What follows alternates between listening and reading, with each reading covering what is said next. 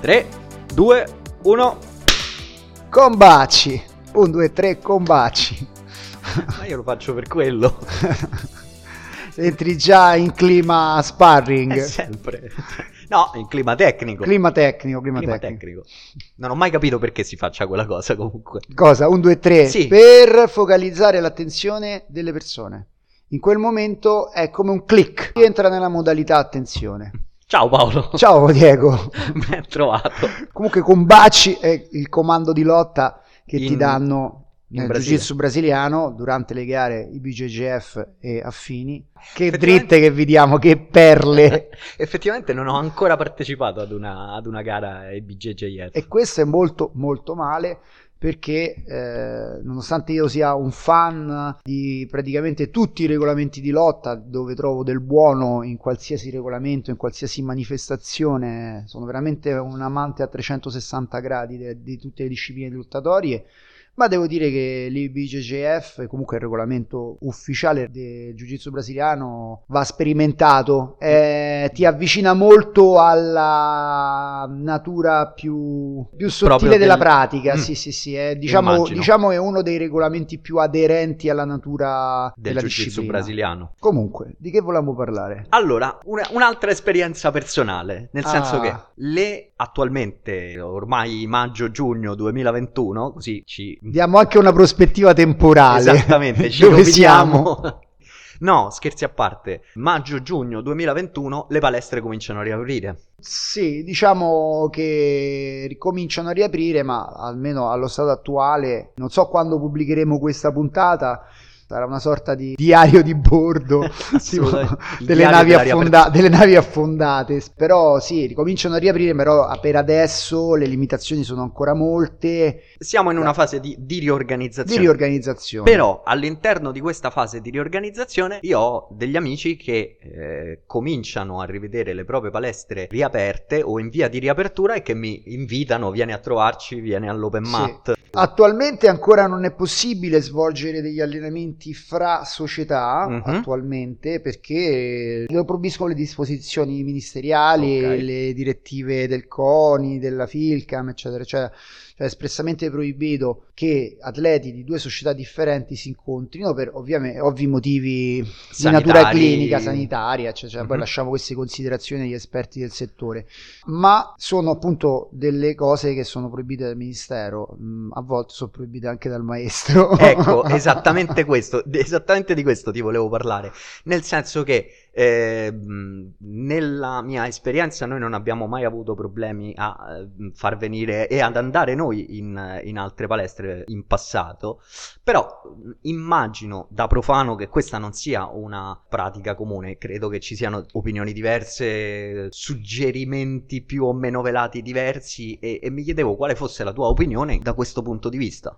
Allora, sì, sì, sì, eh, sicuramente dal punto di vista proprio culturale Mhm. mm, del piccolo mondo del jiu-jitsu, chiamiamolo così, c'è stata un'evoluzione nel corso degli anni, dei decenni, che ha portato sempre di più a un uh, processo di condivisione delle esperienze fra accademie differenti, a volte anche accademie che sono in competizione fra di loro come è giusto che sia, facciamo uno sport agonistico, quindi diciamo che oltre a essere individuali i risultati sono anche di team, quindi ci sta, insomma, che non siano sem- che le palestre debbano essere appunto contrapposte, è una cosa che sta nella natura del- dello connaturata allo sport. In passato diciamo che non era così frequente vedere questi scambi di atleti fra palestre. Noi a- attualmente nella nostra, nella nostra palestra, il nostro team, abbiamo quella che io definisco un'apertura selettiva. Mm. Perché ci sono dei problemi di ordine, ci sono diversi problemi di ordine pratico e, e non.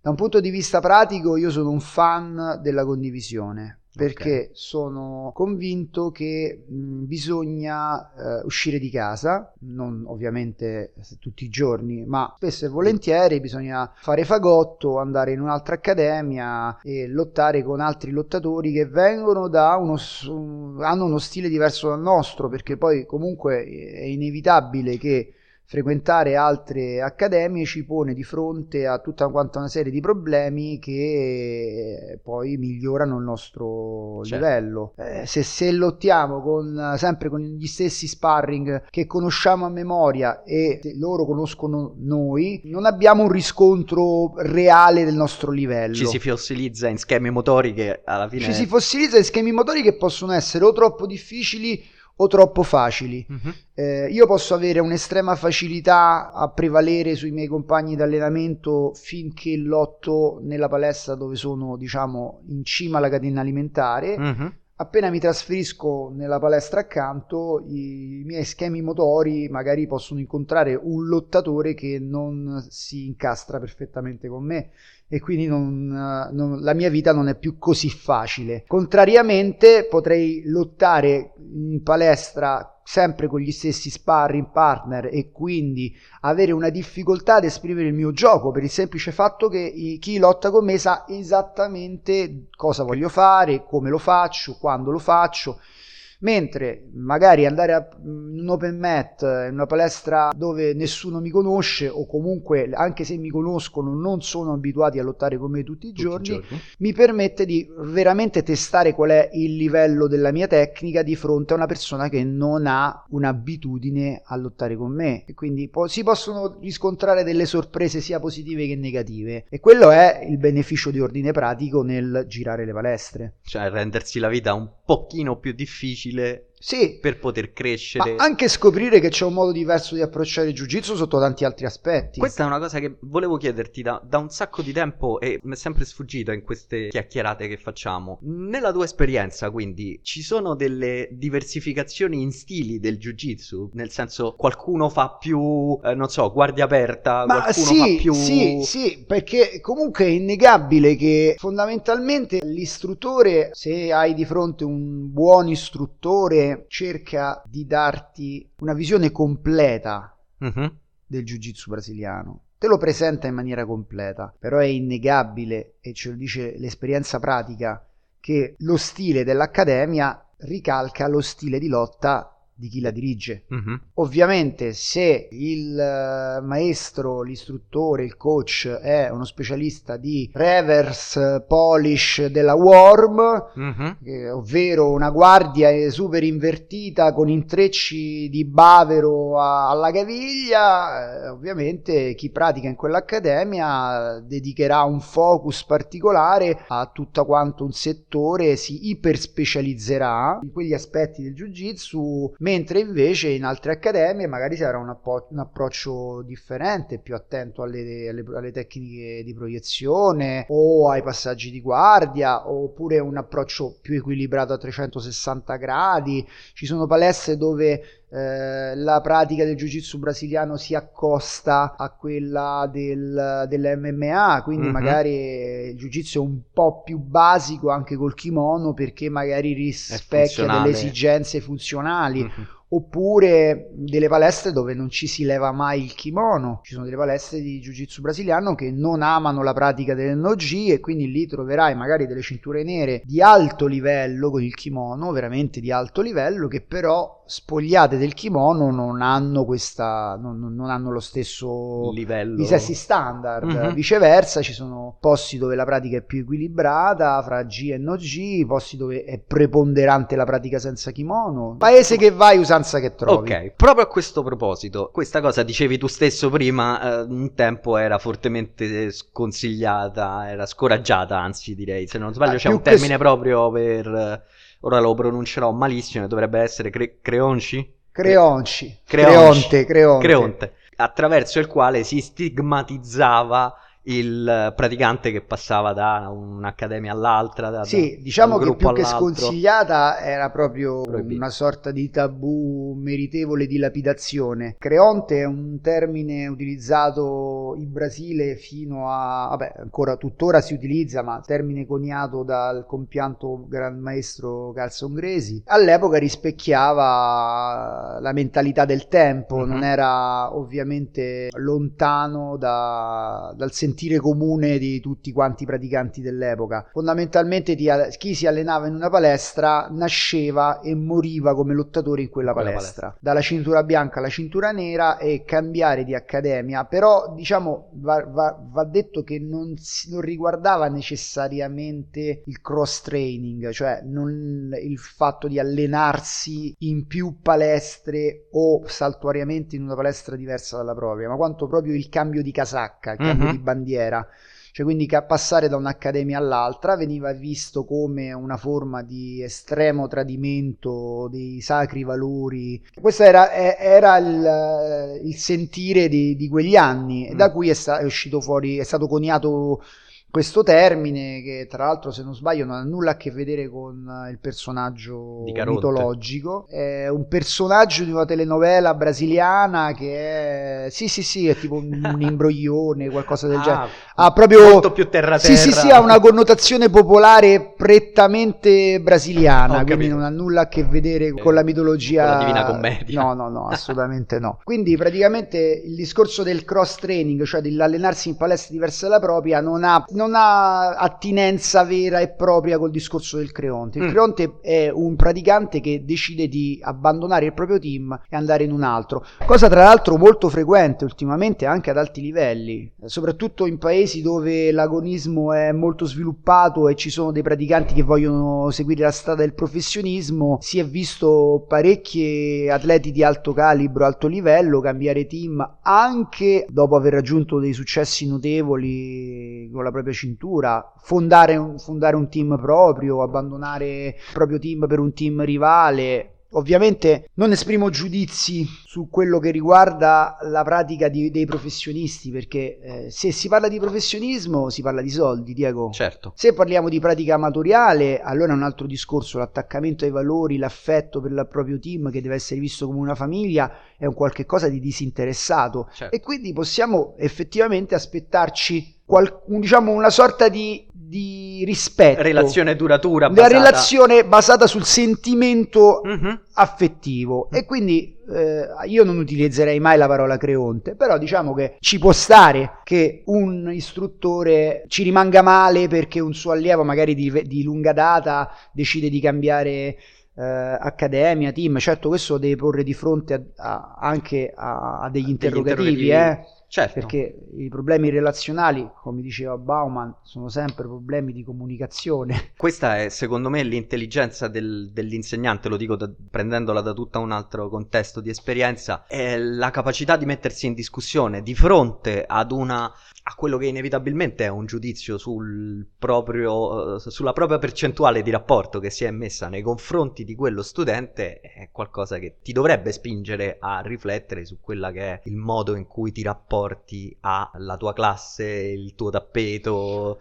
Va detto, va detto anche che noi abbiamo fatto una puntata sulle motivazioni, mm-hmm. non abbiamo specificato bene tutti gli aspetti perché ci sarebbe voluta una puntata fiume di 7-8 ore di podcast per esaurire l'argomento, però a proposito delle motivazioni va detto anche che la motivazione che spinge un maestro ad insegnare non, non sempre collima con la motivazione che spinge una, uno studente a salire sul tappeto. Uh-huh perché ovviamente soprattutto nel, nel, nelle condizioni attuali molti praticanti vedono i, i corsi di, di jiu-jitsu brasiliano ma di lotta in generale come uh, dei corsi di fitness, fitness.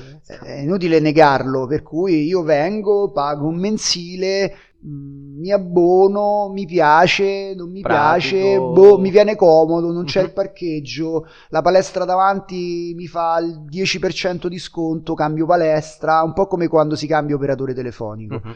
Questo ovviamente corrisponde a una degradazione a mio personalissimo avviso, una degradazione dello sport inevitabile nel momento in cui l'istruttore si vuole professionalizzare e vuole trasformare la pratica educativa in una professione. Nel momento in cui io mi pongo nei confronti del, del, del praticante come un professionista e quindi come un, qualcuno che sta esercitando una professione, un esercente, ovviamente l'allievo non è più allievo, è un utente mm-hmm. e in quanto utente cliente. e cliente Eh, nel momento in cui io chiedo una tariffa, il cliente ha tutto il diritto di negoziarla. Ha sempre ragione. Poi. Eh, ha sempre ragione, quindi poi mi meraviglio, e qui la butto sul piccantino, mm-hmm. chi mhm. si sente colpito mi dispiace, mi meraviglio che alcuni maestri che campano di jiu-jitsu e fanno della professione e quindi della remunerazione uh-huh. il loro punto cardine, poi si meraviglino e lancino strali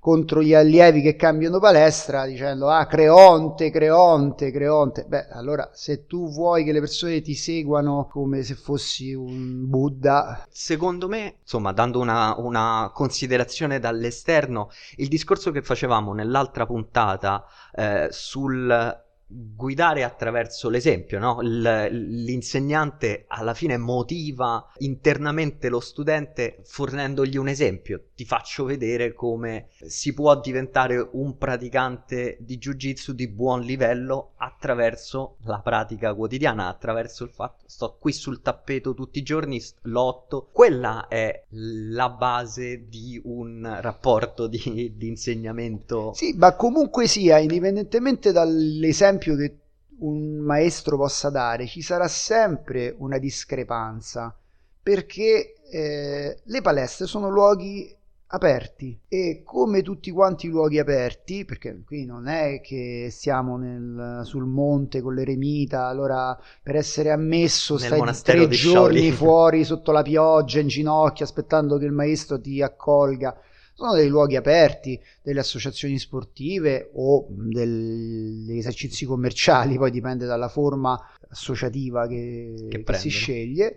Eh, nei quali le persone vengono e ne vengono tante, quindi insomma pretendere che tutti quanti quelli che approcciano eh, la disciplina e che l'approcciano nella propria palestra abbiano lo stesso punto di vista, direi che a, è illusorio, a, sì, quanto è illusorio, certo. sì, ma infatti, infatti non c'è problema, gente va, la gente viene, l'importante è creare un ambiente che possa trasmettere a chi decide di restare una, una certa serie di valori. Poi chi decide di allontanarsi, fare a posto ad altri non è un problema. Non so se uscirà mai la puntata eh, che abbiamo registrato con un solo microfono, quindi mm, la puntata fantasma. La puntata fantasma. Però in quella puntata io ti chiedevo proprio così ingenuamente, tanto per iniziare a intavolare la discussione, la differenza tra sport a combattimento di contatto e arte marziale. Devo dirti che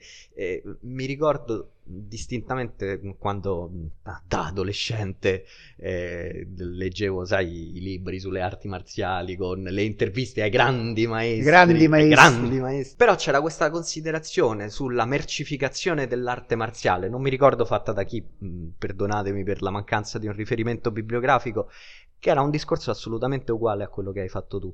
E nel cercare di mantenere trasmissibili determinati valori, secondo me, alla fine il nocciolo duro di un'arte marziale sta là, nel non cedere al... Sono questioni, è una questione di prospettiva ideologica. Mm-hmm. Eh, mi dispiace utilizzare delle parole che a qualcuno suonano come delle bestemmie accostate allo sport, però eh, di fatto è così, perché eh, dare una prospettiva ideologica alla pratica significa dare anche un senso a quello che si fa, un senso di prospettiva. E ovviamente io non pretendo che la mia prospettiva sia la prospettiva corretta, però ecco, sorrido quando chi ha scelto un certo tipo di prospettiva perché la ritiene utile ai propri scopi, poi si lamenti del fatto che quella prospettiva vada a detrimento di altre, altre caratteristiche. Mm-hmm.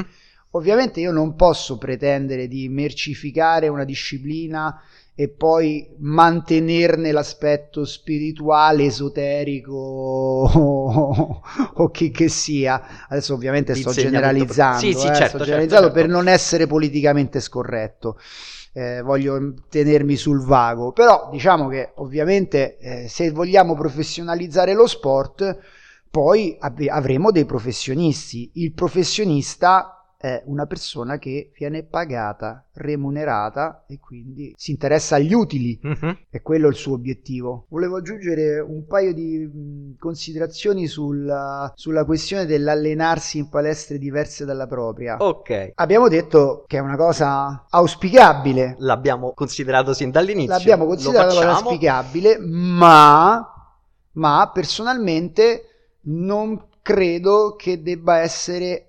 generalizzata, nel senso che dipende dal livello del praticante. Mhm. Non trovo assurdo che una cintura bianca vada ad allenarsi in una palestra diversa dalla propria, mentre invece lo trovo utilissimo e imprescindibile per una cintura nera, una cintura marrone, una cintura viola, insomma, per un praticante più esperto. Trovo invece importante, importante per una cintura bianca più esperta o verso la cintura blu il fatto che si faccia un blando cross training con altre discipline di lotta. Quindi, più che andare in un'altra palestra di jiu-jitsu, è utile farsi magari una Offrire- lezione a settimana di altre discipline lottatorie, judo, lotta, sambo. Non perché il jiu-jitsu non sia completo, ma perché apre la nostra visione riguardo alle discipline lottatorie, ci apre ad altre soluzioni, ci mette in, mette in discussione il nostro sistema Mhm. e non ci fossilizza e cristallizza come lottatori.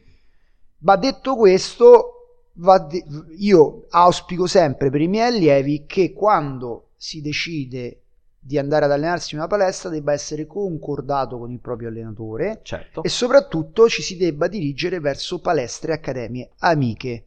Su questo purtroppo devo dire non sono assolutamente un buonista. Se ci sono nel, nel eh, jiu-jitsu brasiliano come nella vita ci sono le antipatie, le simpatie, le contrapposizioni, giuste o sbagliate che siano, non si può essere amici di tutti, non si deve essere per forza buoni, non sta Mhm. scritto da nessuna parte che bisogna essere buoni e se c'è un'accademia che ci sta sul cazzo, detto proprio in maniera signorile e francese, i, i miei allievi non, ci ce si devono andare ad allenare.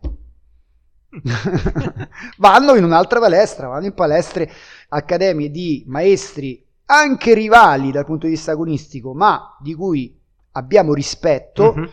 e amicizia, perché rispetto e amicizia devono essere imprescindibili, sempre per il discorso dell'utile.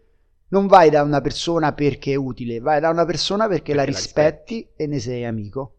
Va bene, vi lasciamo con questa puntata Un po' scorretta. un po' scorretta. Direi che potrebbe lasciare qualcuno insoddisfatto dopo l'ascolto.